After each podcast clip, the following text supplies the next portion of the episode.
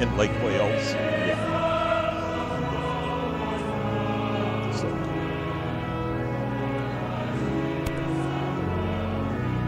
Ladies and gentlemen, we are about ready to get started with class, and there is some music playing that some of you might know.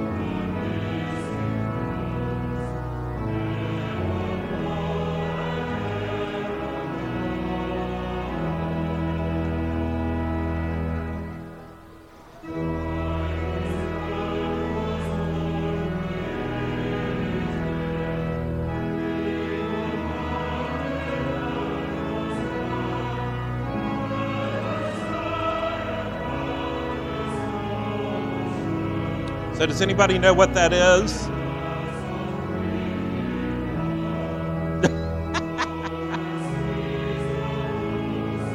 yes. So, that is Of the Father's Love Begotten, uh, which is one of the most ancient Christian hymns that we have, going back to, I think, around the 5th or 6th century. And this is the Advent Sunday carol service from Trinity College, Cambridge. That if you are on our email list, you got the link to this. And I would highly recommend watching it. It is absolutely spectacularly beautiful.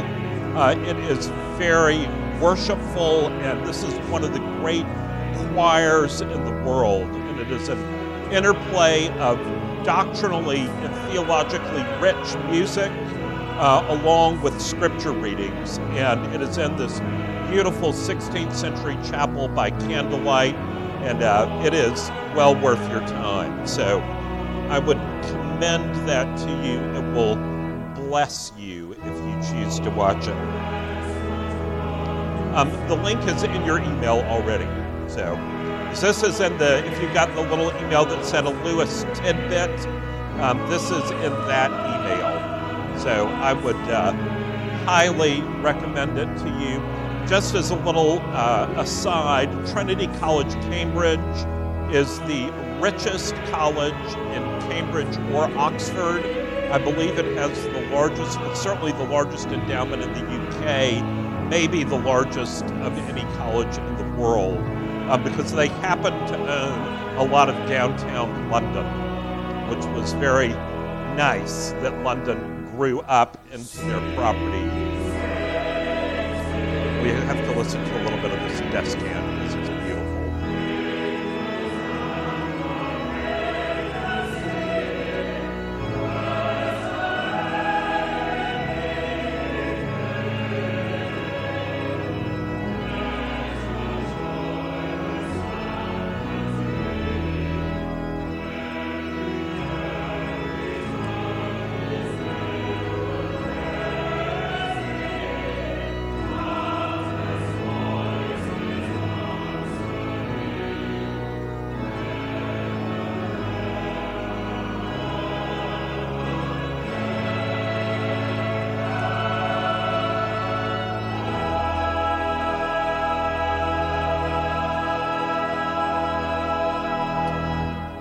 I'm strongly tempted to just listen to this instead of doing class, but we're not going to do that.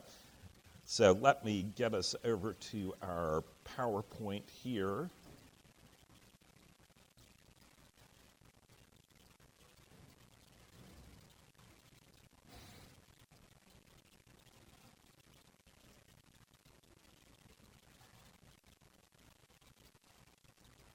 All right, here we go. So let us start off with a word of prayer. Let's pray.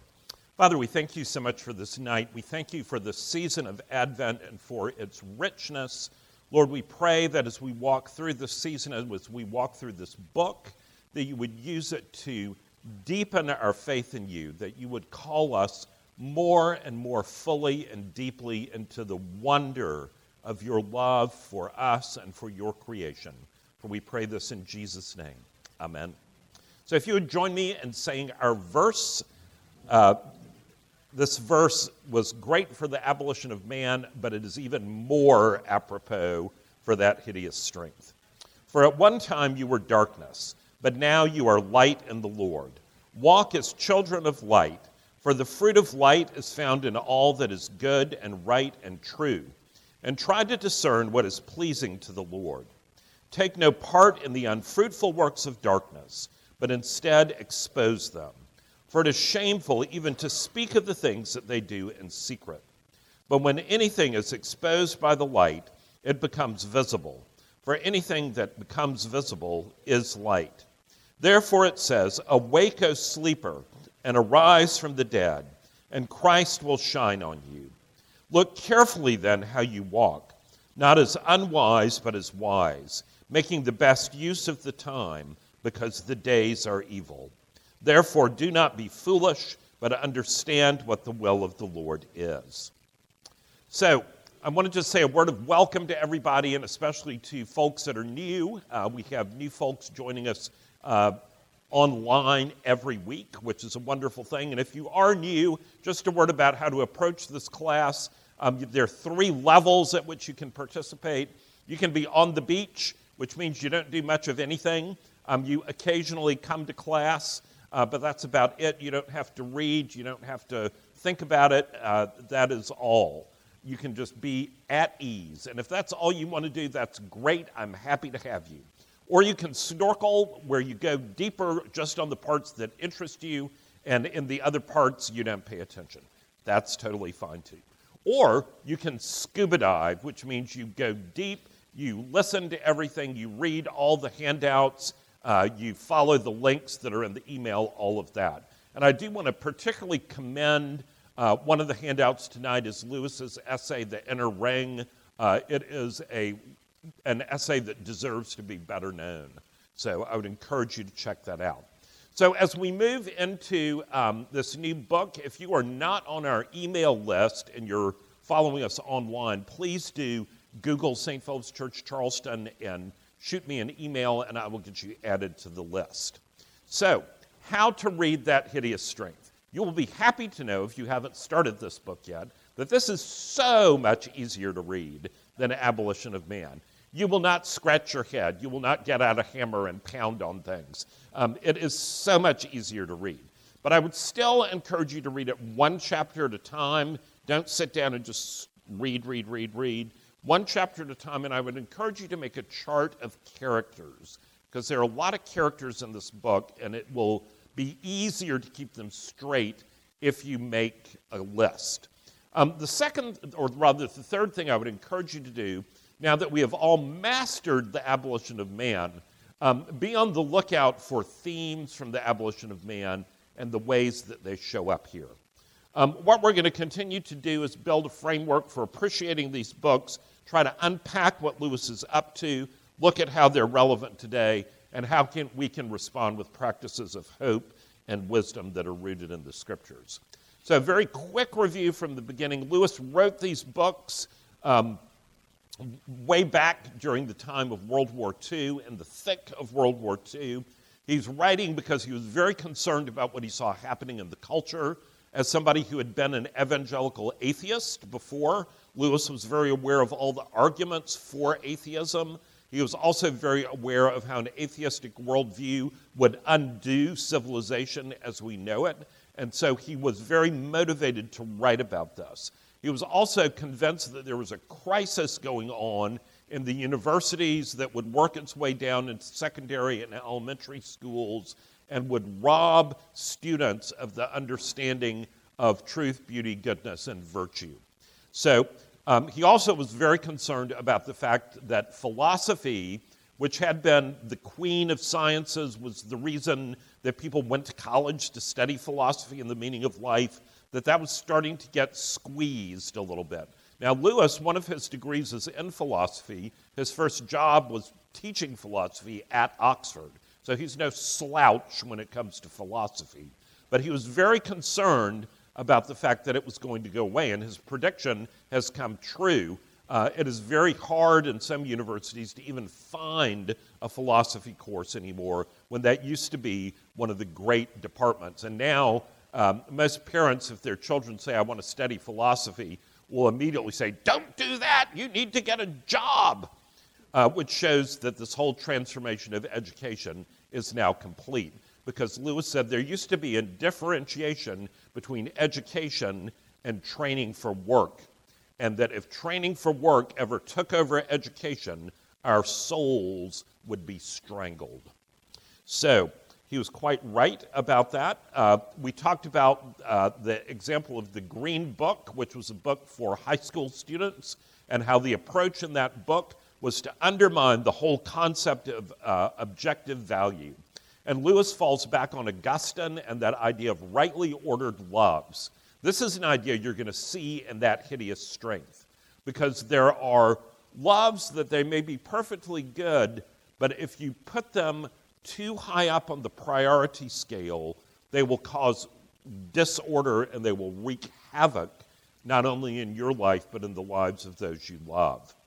Uh, another thing that we talked about was how Nietzsche was the philosophical um, underpinnings of a lot of these things that are happening in the culture, and that Jacques Derrida and Michel Foucault, who are very, very in vogue in academia right now, um, they are doing exactly what Lewis predicted. They've fully embraced it. It's as if they read his predictions and said, okay, let's go do this. Uh, it's really quite chilling. Um, we talked about the second chapter, the way, uh, the idea that the, what Lewis calls the Tao, the law of human nature, um, what meaning, what the meaning of right and wrong is, all those kinds of things, that that is a real thing that it is not just a subjective opinion, it is a real thing. And then we talked about the abolition of man, which is the chapter title for the third chapter as well as the book, and the idea that what we call man's power over nature turns out to be a power exercised by some men over others with nature as its instrument. And we're going to see that play out in uh, that hideous strength. So, to just summarize briefly, Men Without Chest, that chapter is about the importance of objective value, that there are things that are beautiful, true, and good, that they're not a matter of opinion, that there are things that have that within them. The second chapter, the Tao, the natural law, is the sole source of all value judgments. What's right and wrong is not a matter of subjective opinion. And then, thirdly, that this idea that conditioners are going to be the people who use nature and science and those kinds of things uh, as a source of power over other men. And that their goal is to deconstruct so that there's no meaning, there's no purpose, there's no anything left. So, um, the plot summary of the Ransom trilogy, or the Space trilogy, if you like that better, uh, I do want to just say a word. You can read that Hideous Strength on its own. You're going to see in the preface in a minute that Lewis explicitly says you can read it on its own. But this is not a surprise coming from me. Please read all three books, uh, especially if you're scuba diving.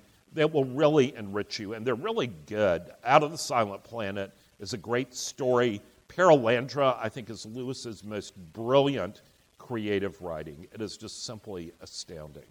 So, in Out of the Silent Planet, what happens is there is a philologist, uh, somebody who studies languages, um, not like learning different languages, but how language works and how words come to mean things, um, was a Cambridge professor on holiday. And he is kidnapped by the evil physicist Weston and his partner Devine. Hmm. Might be a little play on words there. You'll notice it's misspelled um, Devine, who is a sleazy businessman. And he is taken to Malacandra, uh, that is Mars, um, supposedly to be a human sacrifice. Can you imagine being kidnapped and then being told you're being put on a spaceship to be sacrificed by aliens? That would not be a good day. So uh, once he gets there, um, Ransom is able to escape and hide in a village on Mars where he befriends people and learns the local language. And he learns a little bit about this whole cosmology that Lewis has developed about what's going on. And the idea is that there is an angel or archangel called an Oyarsa who rules over each planet under the authority of God. And earth is the one that is the cosmic battleground because the archangel of earth, the bent one, fell. Does this sound familiar? Kind of like the biblical narrative of Satan.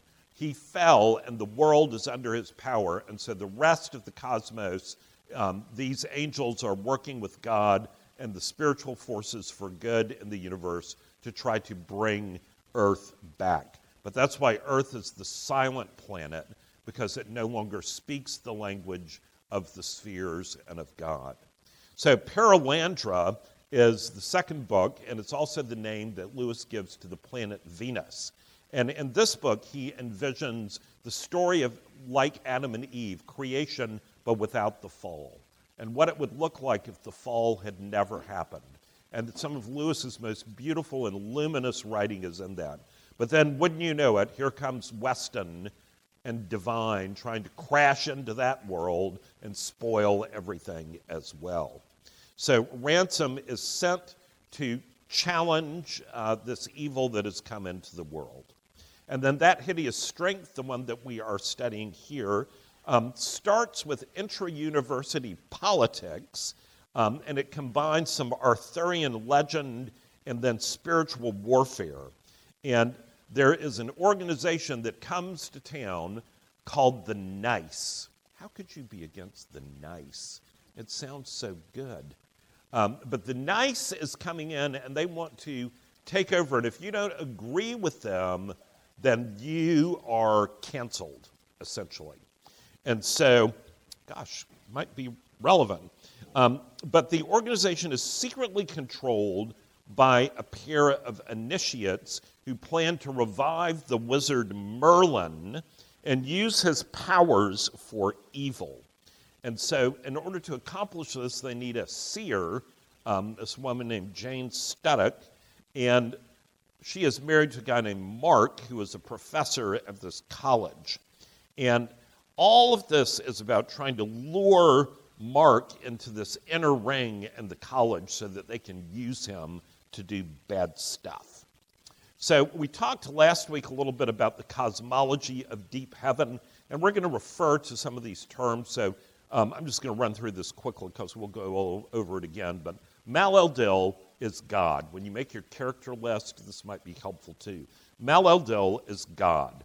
The Eldila, that is more or less um, the idea of archangels. And then there are the Oyarsa, who are also like angels or archangels. Um, the Eldila, like angels, sometimes have bodies, but not always. They can appear, but sometimes they're just spirits. Um, but they are powerful. They are powerful and they are agents of Maleldil, of God. Then uh, the Oyarsa are sort of leader angels, um, and they are immortal and they are very involved in overseeing these planets. Uh, hnau is uh, the word in this language Lewis invented called Old Solar um, for rational animals um, that refers to humans. Um, God is not hnau, um, but humans are hnau. Uh, that word actually has crept out of the pages of fiction and it's now in the Oxford English Dictionary uh, believe it or not. So, um, and then we talked about the old solar language, and I'm slightly obsessed with this. I'm going to try to control myself. But one of the things that is so cool about this is Lewis is using it as an analogy for when, and you'll hear this in Christmas, when we read the great prologue to John's Gospel. In the beginning was the Word, and the Word was with God, and the Word was God. In the beginning was the Word, and without him was not anything made that was made in him. Well, it goes on, it's just beautiful. But every time there's that word, word there, it's the Greek word logos. And that word, logos, is this huge, beautiful, powerful, rich word that it means so much more than just word. It is the kind of word that when God spoke, let there be light, there was light. It's word that is powerful, that speaks things into existence. And we, we miss that. English is sometimes impoverished on things like this, and it just can't communicate all that that means. And so Lewis is trying to play with that with Old Solar. And so he says, talking about Old Solar, it was as if the words spoke themselves from strong, some strong place at a distance, or as if they were not words at all, but present operations of God, the planets, and the Pendragon. For this was the language spoken before the fall and beyond the moon. And the meanings were not given to the syllables by chance or skill or long tradition, but truly inherent in them, as the shape of the great sun is inherent in the little water drop. This was language herself as she first sprang at Maleldil's bidding out of the molten quicksilver of the first star. It's amazing to think about. So that moves us to tonight. And what we're going to do, just so you know, is we're going to walk through this book. Um, I don't know how long it's going to take us, but we're going to walk through it. Uh, and so we will spend a little more time on the beginning, sort of framing things. So, in the frontispiece of the book, and with Lewis, there are two things that you probably, if you've been in these classes, you probably figured out the frontispiece and the quotations and things in there are important. Um, the other thing that you'll notice from Lewis's names are important. His na- he's usually up to something with those. So the uh, frontispiece has this quotation from Sir David Lindsay, uh, who was a poet in the uh, 1500s, and he wrote a poem called A Dialogue that describes the Tower of Babel. And one of the lines is the shadow of that hideous strength, six mile and more it is of length. And of course, the idea of the Tower of Babel is man rebelling against God and saying, We don't need God. We're strong. We've made progress. Look at all the things we can do. We can build buildings that go up to the sky. We can control everything. We are in charge and we don't need God. That's the whole premise of the Tower of Babel. And Lewis says that's exactly the same thing going on today. And then there's a very interesting little quotation in some of the editions uh, because George Orwell, um, famous for 1984 and Animal Farm, reviewed uh, that hideous strength when it came out um, and thought it was really good. And one of the things he said was this Plenty of people in our age do entertain the monstrous dreams of power that Mr. Lewis attributes to his characters, and we are within sight of the time when such dreams will be realizable. Well, that certainly has come true. Um, but Orwell praised this book. He said it was a really great story, and he said the only thing is if Lewis had just left out that spiritual, supernatural stuff, it would have been so much better. But of course, that's the reason I think this book is so great, is that he weaves in all of the theology uh, of the Christian faith. So we're going to run through this preface. I'm going to read this to you. Um, if you are on the beach, you can fall asleep right now. I'll wake you up when we get done with this part. So, the preface. This is Lewis writing in 1943. I called this a fairy tale in the hope that no one uh, who likes fantasy may be misled by the first two chapters into reading further and then complain of his disappointment. If you ask why, intending to write about magicians, devils, pantomime animals, and planetary angels, I nevertheless begin with such humdrum scenes and persons, I reply that I'm following the traditional fairy tale. We do not always notice its method because the cottages, castles, woodcutters, and petty kings which have, with which a fairy tale opens have become for us as remote as the witches and ogres to which it proceeds. But they were not remote at all to the men who made and first enjoyed the stories. They were indeed more realistic and commonplace than Bracton College is to me. For many German peasants had actually met cruel stepmothers, whereas I have never in any university come across a college like Bracton. This is a tall story. There's a little pun about the Tower of Babel there. This is a tall story about devilry. Now, that is bold. Lewis, an Oxford professor, is talking about the devil. That is not cool in academia.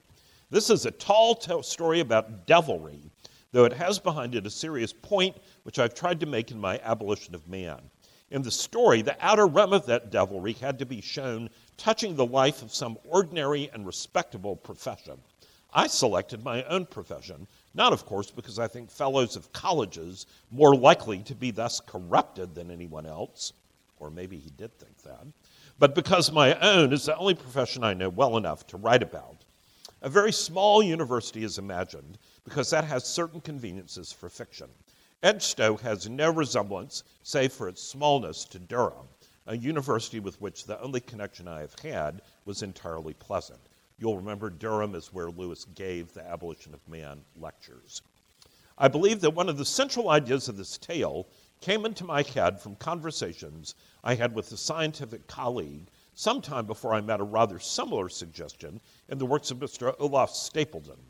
Olaf Stapledon was a science fiction writer uh, back in the 1840s. If I'm mistaken in this, Mr. Stapledon is so rich in invention that he can well afford to lend and I admire his invention, though not his philosophy, so much that I should feel no shame to borrow.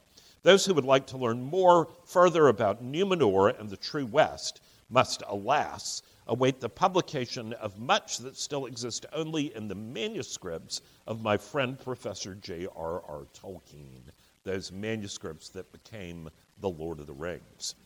The period of this story is vaguely after the war, it concludes the trilogy of which Out of the Silent Planet was the first and Perelandra the second, but can be read on its own.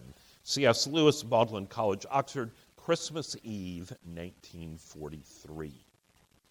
So, the interesting thing is that some years after this, uh, Lewis was approached by his publisher saying some people thought the book was too long. Uh, Yes. So they actually told Lewis his book was too long, some people in the public. And so he did an abridged version of that hideous strength with the really delightful title, The Tortured Planet. And in that, uh, he uses mostly the same preface, but this last little paragraph is really fun. He says, In reducing the original story to a length suitable for this edition, I believe I have altered nothing but the tempo and the manner. I myself prefer the more leisurely pace. I would not wish even War and Peace or The Faerie Queen any shorter. But some critics may well think that this abridgment is also an improvement. So that is what is known as an academic insult right there. Um, he is poking at them and saying, You're too dumb to appreciate War and Peace and the Faerie Queen. And so if you want the dumbed down version, here it is. So um, we're going to do a little walk through some of the characters in order of appearance, like a stage play. Um, one of the fun things about these books, and this is in the other handout, the covers that artists came up with for the different editions of these books are really quite remarkable. So you can see two of them here, and um, I don't know if you can tell, but that's like uh, a Gothic university tower that has uh, been heaped over on its side, uh, surrounded by a desolate landscape and an outsized planet. So, characters. The first one we get is Jane Tudor Studdock. And one of the things that you see very early on, as Lewis describes her, she had not been to church since her school days until she went there six months ago to be married.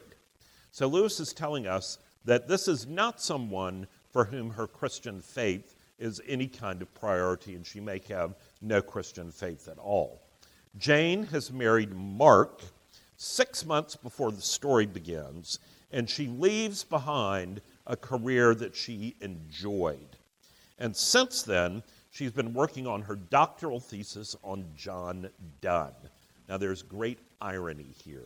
John Donne, uh, for those of you who are not familiar with John Donne, is probably the most well known of the metaphysical poets. Um, he was the dean of St. Paul's Cathedral in London in the 1600s. Uh, he was Uh, the single father of 12 children, his wife died in childbirth and left him with these 12 children. Um, and in spite of all that, he wrote some of the greatest sermons and greatest poetry and was deeply Christian thinker and philosopher. And so the fact that that is the person on whom she is doing her academic work is quite ironic. So she's working on this doctoral thesis, but she can't really make much progress because she has a really bad attitude because she's sorry for herself. She sits around every day feeling sorry for herself and wondering what has she done because she feels like her husband has suddenly turned into a jerk. Now, I'm sure no ladies here have ever experienced that emotion. But in any event, she thinks, What happened? We used to have all of these talks, and it was so great, and we were so in love, and then we got married, and there's nothing left. And she says she feels like she's in solitary confinement. And she sits around every day with nothing to do, twiddling her thumbs. She does not want to have children because that would impede her career as a scholar. But the thing that really is a problem for Jane Studdock, who tries to do her best to be a present herself as a smart, upwardly mobile, progressive young career woman, is that she has these vivid dreams. And they are unasked for, and she doesn't know what they mean, and they don't have people in them that she knows. And she has dreams that are very often things that are very strange and they turn into nightmares. And so, in one of the dreams that she has, she sees the process of a man being beheaded by having someone grab his head and literally twist it off his body. Now, that would be pretty disturbing. I hope you do not have that dream tonight. So, she's very disturbed by that. It was horrible and it was so horrible, it made her wake up. So she's really wanting to embrace the normalcy of an English morning. So she gets up and she makes herself breakfast and a cup of coffee and she pulls out the London paper. And to her horror, gazing at her from the front page of the paper is a photograph of the man she saw beheaded, uh, a man named Alcasan. And in the dream or nightmare, she saw several people speaking to him in French. Now, this may be a little dig against the French, but uh, so there are people speaking to him in French. And when she sees this picture of what she hoped was an imaginary, horrible thing, it really, really disturbs her. And she also is reminded that her dream morphed from this weird beheading of this guy to another old, bearded, mystical, druidical looking man in these ancient robes like a mantle of a magician. So, she is uh, in a place of angst, shall we say, as the story begins. Francois Alcasan is an Arabian radiologist who very nicely poisoned his wife. Don't get any ideas, anyone? Uh, he poisoned his wife. Uh, he was an academic researcher and scientist of sorts, and he was caught. They were able to prove he poisoned his wife, and he was sentenced to the guillotine for this crime. However, before he was executed, Jane saw him in that dream and saw the picture where his head is twisted off. So she is very disturbed about Francois Alcasan. Merlin. How many of you ever read The Once and Future King or The Sword and the Stone or any of those kinds of things? So we're going to have to uh, bone up on King Arthur as we get farther into this book. And there's a good reason Lewis brings all that Arthurian stuff in that we'll get to later. But Merlin is one of the chief characters out of that um, Arthurian mythology. He's an ancient druid um, a bearded man in a mantle from Arthurian days, and he also appears in Jane's dream. And he is somebody with a pagan past, but he is also someone who has been deeply influenced by early British Christianity. One of the things that Lewis was very aware of, and that you may have heard about if you've been coming to the adult forum on the history of Anglicanism, is that contrary to what is taught in many schools, including leading secondary schools in the city that shall remain unnamed, um, Christianity did not come to England in the seventh or sixth century, or the ninth century, as is sometimes taught. Christianity came to England in the first century. And Roman soldiers brought the Christian faith. The Christian faith grew and multiplied in England, so that by the early 300s, when there was a synod of bishops in France, there were multiple bishops, Christian bishops from England, that went to the synod in France. So Christianity was clearly there in England very early. And if so, if you've ever studied Beowulf and you were mistaught that there's no Christian influence in Beowulf, um, you can go back and reread it and see that that Christian influence is actually there. Sorry, that's my little soapbox. Um, so the next character, Mark Gainsby Studdock. Mark is a fellow in sociology for five years at Bracton College. A fellow is that's sort of like being a tenured professor in our country. Things are very different in England. Professor in England equals like chair, somebody that holds a chair. Um, somebody who's just a regular, um, what we would call like an assistant professor, is called a don in England. And if you're a don that does a good job and is well respected, you will be elected by your peers in the college to be a fellow of the college. So, Mark is a fellow in sociology. Now, if you've read a lot of Lewis, one of the things you will know is Lewis did not think that sociology was a real thing. Um, he looked down his nose at uh, sociology uh, and thought that it was just a lot of theories and bunk, to say it nicely. So, um, the fact that Mark Studdock is a fellow in that shows you what Lewis thinks of his true intellect. So, Mark in the story in chapter 1 is talking with sub warden Curry. Now, you may think a warden is either in a prison or on a vestry, uh, but that is not the case here. Um, the warden, uh, this is again English terminology, warden more or less equals dean.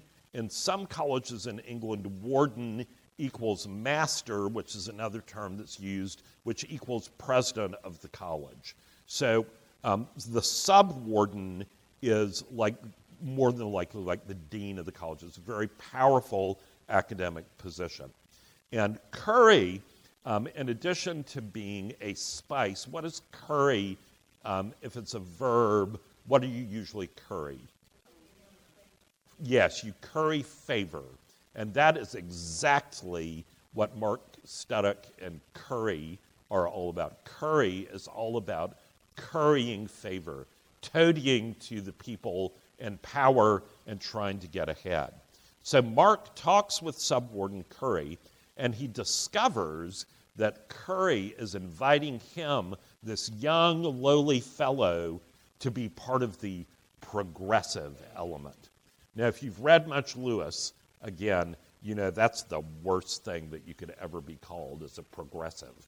Um, Lewis is all about what he calls chronological snobbery, which he would define as people who are so full of their own self importance that they think that their age is wiser and they themselves as individuals are wiser than any person that ever lived at any point in the past in the history of the world no matter how famous or accomplished or world changing that person might have been. Not that we have some of that in our culture. But Mark Studdock is thrilled. This is his goal to get in good with the people that are the movers and shakers in the college, and he will be able to move on and have a brilliant career. So he's very excited about that, and he learns sort of to his chagrin, he thought it was because he was so great that he had been elected a fellow by his peers. But then he learns of this guy, Lord Feverstone. It's another fun name. Lord Feverstone had leaned on people and used undue influence to make sure that Mark was appointed. Well, guess who Lord Feverstone is? Do you remember the sleazy businessman, Dick Devine? Well, he's been elevated to the peerage now. So he is now Lord Feverstone. So he's still sleazy, no matter the fact that he has a title. So Curry is the effective head of Bracton College, and the N.I.C.E. uh, with whom he is associated, he believes the N.I.C.E. marks the beginning of a new era, the really scientific era. And Curry wants to cultivate Mark Studdock so he can use him to support his agenda in the college. So, Lord Feverstone, Dick Devine, um, who's appeared in both the previous books and the Space Trilogy is one of the villains, um, Mark is not happy to discover that he's been his patron. Mark doesn't even know Feverstone. There was another scholar named Denniston who was actually better qualified, but he was not the one that they picked uh, because they held him in disdain. So, Denniston, you will see, uh, is also a sociologist, but when he was saying to Mark why Denniston was not very good, listen to what he says. One sees now that Denniston would never have done, most emphatically not. A brilliant man at that time, of course, but he seems to have gone quite off the rails since then, with all his distributivism and whatnot. They tell me he's likely to end up in a monastery. So the worst thing you can be, according to this progressive element, is religious. So all of that is going to play into things. So um, we're going to move into a little summary. Chapter one is called Sale of College Property. So we see the story starting off uh, with Jane sitting alone in their home and feeling sorry for herself. She thinks she's in solitary confinement. Um, she feels like Mark has abandoned her. And Mark works, this is a peculiarly British thing. There are several colleges in England, um, including some at Oxford and Cambridge, that don't have students. Now, that seems very odd to us, but boy, it is a great gig if you can get it. Um, if you like to research, they're beautiful. Like one of the great ones is in Oxford, that's right across from the Radcliffe camera in one of the most beautiful parts of Oxford, and there are no students at all. And you go and you can live there. If you're a fellow, you live in these beautiful medieval palaces, and you get to spend all day thinking great thoughts and reading things that you enjoy, and occasionally writing an article. So it is uh, the definition of that wonderful old word, sinecure. It is a sinecure if you can get that kind of job. So Mark is at this college. Um, it's hard to get jobs as fellows at colleges with no students because everybody wants them. Uh, so he is doing very well for himself. But she is reflecting back, and again, this is somebody who's not religious, but she remembers that line out of the marriage liturgy that says mutual society, help, and comfort. And she doesn't feel like she's getting any of those, and so she's quite angry about that. So she tries to work on her dissertation, and then she gets very frustrated because she is reading from uh, one of Donne's poems called Love's Alchemy. We're going to take a little detour here. I don't know how much y'all remember about alchemy. This was a big thing um, in kind of the age of magicians in the early Middle Ages. And it's the whole idea that you can figure out how to turn some ordinary things into gold, or maybe even silver. But gold is what you really want.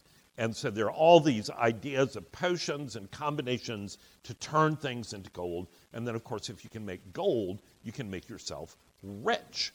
Uh, but this is called love's alchemy about how do you take love and make it into something even better. And there's this dialogue that goes back and forth all through this poem about the idea of platonic love, that sort of love of the mind, love of mutual interest, all of that, and bodily love, and sort of this between these two extremes, um, rather than ever admitting that the truth is both of those together.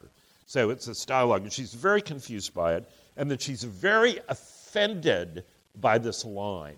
Very offended. Um, the line is Hope not for mind in women. At their best sweetness and wit, they are but mummy possessed.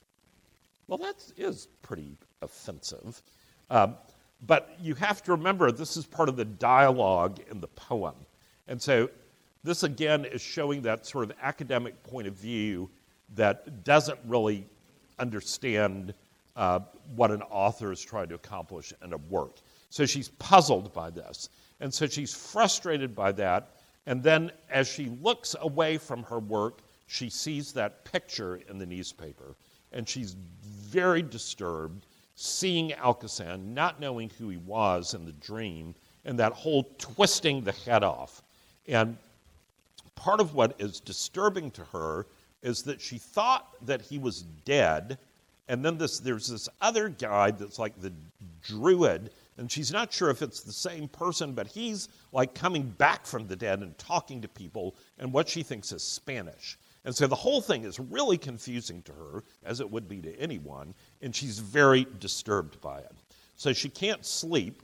So meanwhile, while she's suffering home alone, dealing with nightmares and all of that, her husband is out drinking in pubs and currying favor uh, with the powers that be in Bracton College. So Mark is uh, going on a walk with Subwarden Curry, and he is invited to be part of this inner circle, and he's very, very excited about that.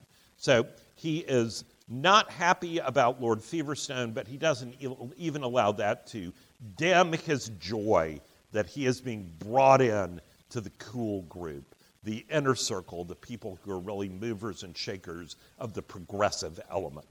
So there are a couple of themes in here um, that we're going to unpack, uh, but not all of them tonight. So the first thing that you'll notice is in the dream or nightmare, the head is pulled off the body. So, what was the title of the first chapter of the abolition of man? Men without chests. So we're going to have a head that doesn't have any chest. And this head is going to reappear. So there also, he's laying the grounds about sociology versus what he calls real science. We're going to explore more of that later. There's also a tremendous amount in this book about gender roles. And that was controversial back then. It's still controversial today. But part of what Lewis's thesis is, is that the scriptures teach that men and women are different. Not that men are better than women or that women are better than men, but that men and women are different. They are not the same. And uh, that there is glory in that, and that when you have man and woman together, you have the fullness of the image of God. And if you have either on their own, you don't have that fullness. And part of the idea here that Lewis is trying to get at is that there is beauty in God's design. And that when we try to make men into women, or we try to make women into men, that we are rebelling against the created order. Now, of course, Lewis did not have in mind surgical alteration. He couldn't have imagined that. Uh, but that is the kind of thing that he thought might come in the future. And then the fourth theme in this book, um, right early on in the chapter, is this idea of the inner ring. And that's what I want to talk about for a few remaining minutes.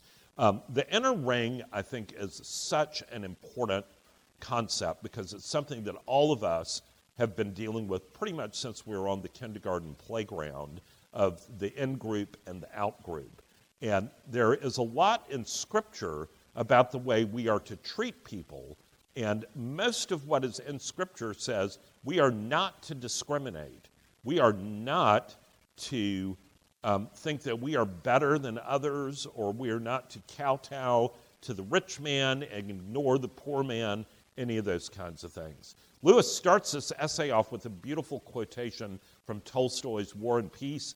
Uh, if you're scuba diving, please do read the whole essay. It's really not that long. The handout, I think, is maybe three pages front and back, something like that. But I just want to read you some excerpts. So Lewis says this I must not ask whether you have derived actual pleasure from the loneliness and humiliation of the outsiders after you yourself were in. Whether you have talked to fellow members of the ring in the presence of outsiders simply in order that the outsiders might envy whether the means whereby in your days of probation you propitiated the inner ring were always wholly admirable. I will ask only one question, and it is, of course, a rhetorical question which expects no answer. In the whole of your life, as you now remember it, has the desire to be on the right side of that invisible line, i.e., that line where you would be accepted by others into their group, the desire to be on the right side of that invisible line ever prompted you to any act or word on which, in the cold, small hours of a wakeful night, you can look back with satisfaction. And the prophecy I make is this to nine out of ten of you, the choice which could lead to scoundrelism, it's a great word, being a scoundrel will come when it does come in no very dramatic colors. Obviously, obviously bad men, obviously threatening or bribing, will almost certainly not appear. Over a drink or a cup of coffee, disguised as triviality and sandwiched between two jokes from the lips of a man or woman whom you've recently been getting to know rather better and whom you hope to know better still, just at that moment when you're most anxious not to appear crude or naive or a prig, the hint will come.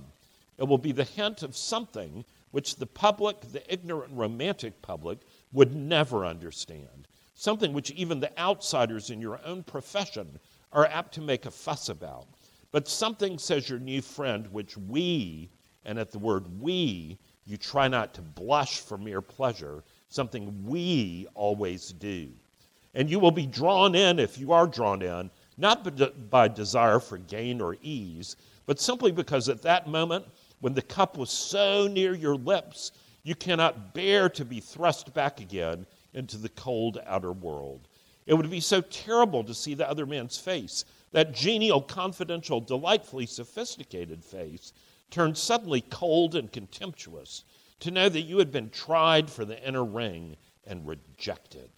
And then, if you are drawn in, next week it will be something a little further from the rules, and next year something further still, but all in the jolliest, friendliest spirit. It may end in a crash, a scandal, and penal servitude.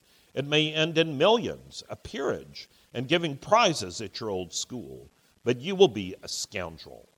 That is my first reason. Of all the passions, the passion for the inner ring is most skillful in making a man who is not yet a very bad man do very bad things. My second reason is this the torture allotted to the Danaids in the classical underworld, that of attempting to fill sieves with water, is the symbol not of one vice, but of all vices. It is the very mark of a perverse desire that it seeks what is not to be had. The desire to be inside the invisible line illustrates this rule. Once the first novelty is worn off, the members of this circle will be no more interesting than your old friends. Why should they be? You were not looking for virtue or kindness or loyalty or humor or learning or wit or any of the things that can be really enjoyed. You merely wanted to be in. And that is a pleasure that cannot last. As soon as your new associates have been staled to you by custom, you will be looking for another ring. The rainbow's end will still be ahead of you. The old ring will now be only the drab background for your endeavor to enter the new one. The quest of the inner ring will break your heart unless you break it. But if you break it, a surprising result will follow. If in your spare time you consort simply with the people you like, that is, not people that can get you ahead or do things for you, but just people you like, you will again find that you have come unawares to a real inside, that you are indeed snug and safe at the center of something, which seen from without would look exactly like an inner ring. But the difference is that the secrecy is accidental and its exclusiveness a byproduct. and no one was led thither by the lure of the esoteric. For it's only four or five people who like one another, meeting to do things that they like. This is friendship. Aristotle placed it among the virtues. It causes perhaps half all the happiness in the world, and no inner ring can ever have it. And this will be something when you read it that you should spend a little time chewing on. I know it's a little hard to just get while I'm reading it, but what Lewis is saying is that striving to be in the in group can never satisfy you. And it will cause you to compromise your character and do all sorts of things that in the clear light of day you would never believe that you could do. And it is not Satan, as we said, coming in a big black limo, getting out with his pitchfork from the back seat and saying, Come get in my car to do evil with me. That is not the way it works. It's something that just seems maybe a little shady, but not too bad. And then you start on that slippery slope. So, moving to some practices of hope and of wisdom, um, let's say together our verse from Philippians.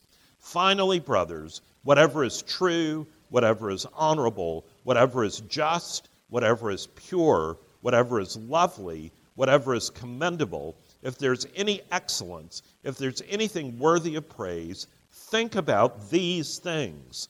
What you have learned and received and heard and seen in me, practice these things, and the God of peace will be with you. And there's deep truth in there. And as we think about the inner ring, uh, if you want to do some extra scuba diving homework, go watch the old movie Mean Girls. Mean Girls is a perfect illustration of exactly what Lewis is talking about here, but set in a modern high school. So, the first practice is to meditate on Psalm 1. If you do not have Psalm 1 as a regular part of your devotions, please do yourself a favor and familiarize yourself with this. One of the things you may know um, about the uh, Hebrew worldview is that beginnings and endings really matter. So the first psalm is a particularly important psalm, and it is full of wisdom that if the characters in that hideous strength had followed this, they would have stayed out of a world of hurt and they would have avoided the whole idea of the inner ring. But I would invite you to say this with me Psalm 1. Blessed is the man who walks not in the counsel of the wicked, nor stands in the way of sinners nor sits in the seat of scoffers, but his delight is in the law of the Lord, and on his law he meditates day and night. He is like a tree planted by streams of water that yields its fruit in its season, and its leaf does not wither. In all that he does, he prospers. The wicked are not so, but are like chaff that the wind drives away. Therefore, the wicked will not stand in the judgment, nor sinners in the congregation of the righteous. For the Lord knows the way of the righteous, but the way of the wicked will perish. There is deep wisdom in that psalm. So I'd commend it to you to reflect on. Secondly, um, following Lewis' advice, pray for, practice, and cultivate friendships. We live in a culture that is impoverished in terms of its understanding of friendship.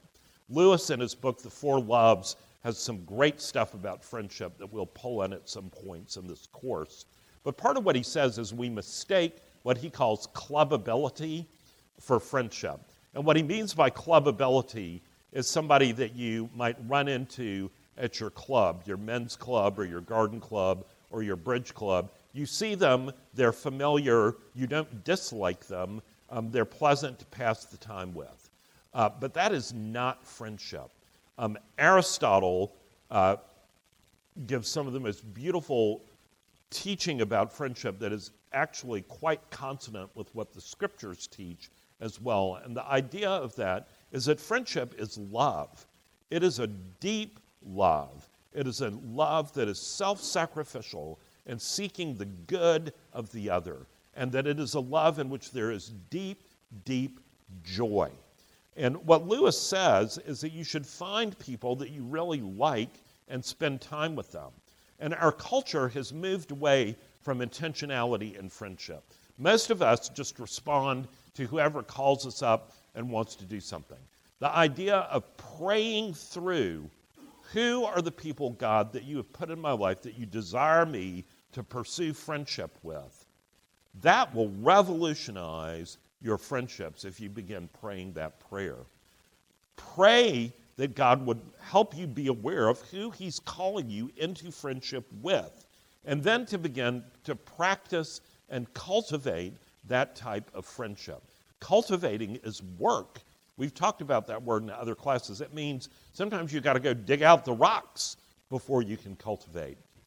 But this is one of those things that if you do it, it will change your life. And one of the things Lewis believed deeply is that God calls us into friendship with people, and that if we fail to honor that, we will have gifts within us that are not called out because we cannot call them out just on our own. We need others that we are in deep fellowship with to help call those gifts out. And the Inklings are a beautiful example of what that looks like when it's happening the right way. And then the third practice to help combat all of this worldliness and the progressive element is to embrace Advent disciplines. Most of the Advent disciplines are ancient disciplines. The Advent wreath is an old tradition um, that I would commend to you to stop every day, spend some time with the candle lit, praying, reading some scripture. Advent devotions, there are lots and lots and lots of them. Um, they don't need to be long, but they do need to be every day. They will transform your walking through the season. If you don't know a good Advent devotional, please shoot me an email and I can recommend some. Advent hymns. Many of the great hymns of the church, the most ancient ones, are Advent hymns. And the texts of these are really, really rich theologically. And I'll send out some good examples of that with the email. But if you just Google ancient Advent hymns and then just read what comes up, that will be a blessing.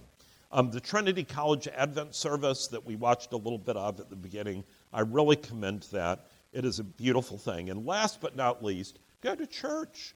If you go to church every Sunday during Advent, you will hear the readings of the prophets anticipating Christ's birth. You know, going to church is a discipline. Um, sometimes we don't remember that, but it's a discipline. And so embrace that discipline during Advent. So as we close, let's say again our verse. For at one time you were darkness, but now you are light in the Lord. Walk as children of light, for the fruit of light is found in all that is good and right and true. And try to discern what is pleasing to the Lord. Take no part in the unfruitful works of darkness, but instead expose them. For it is shameful even to speak of the things they do in secret. But when anything is exposed by the light, it becomes visible. For anything that becomes visible is light. Therefore it says, Awake, O sleeper, and arise from the dead, and Christ will shine on you. Look carefully then how you walk, not as unwise, but as wise, making the best use of the time because the days are evil. Therefore, do not be foolish, but understand what the will of the Lord is. Let us pray. Father, we thank you so much for the gift of these books and for Lewis's work. Lord, we pray that as we lean into this new book, that you would help us to see through your eyes, Lord, that you would wash our eyes through the lens of what is good and beautiful and true, and most especially, wash our eyes through your word and Holy Spirit that we might cling to you and the things of your kingdom, even in a world where there is much darkness. Lord, we pray you would use us as light and salt. We pray that you would help us to love this world that you have made and those made in your image in it. Lord, I thank you for each person here tonight and pray your blessing on them in Jesus' name. Amen. So, thanks for being here. Before you go, please see if there's someone in this room that you have not met before and introduce yourself um, so that you will know one another in the future. Thank you for coming and be on the lookout for the email.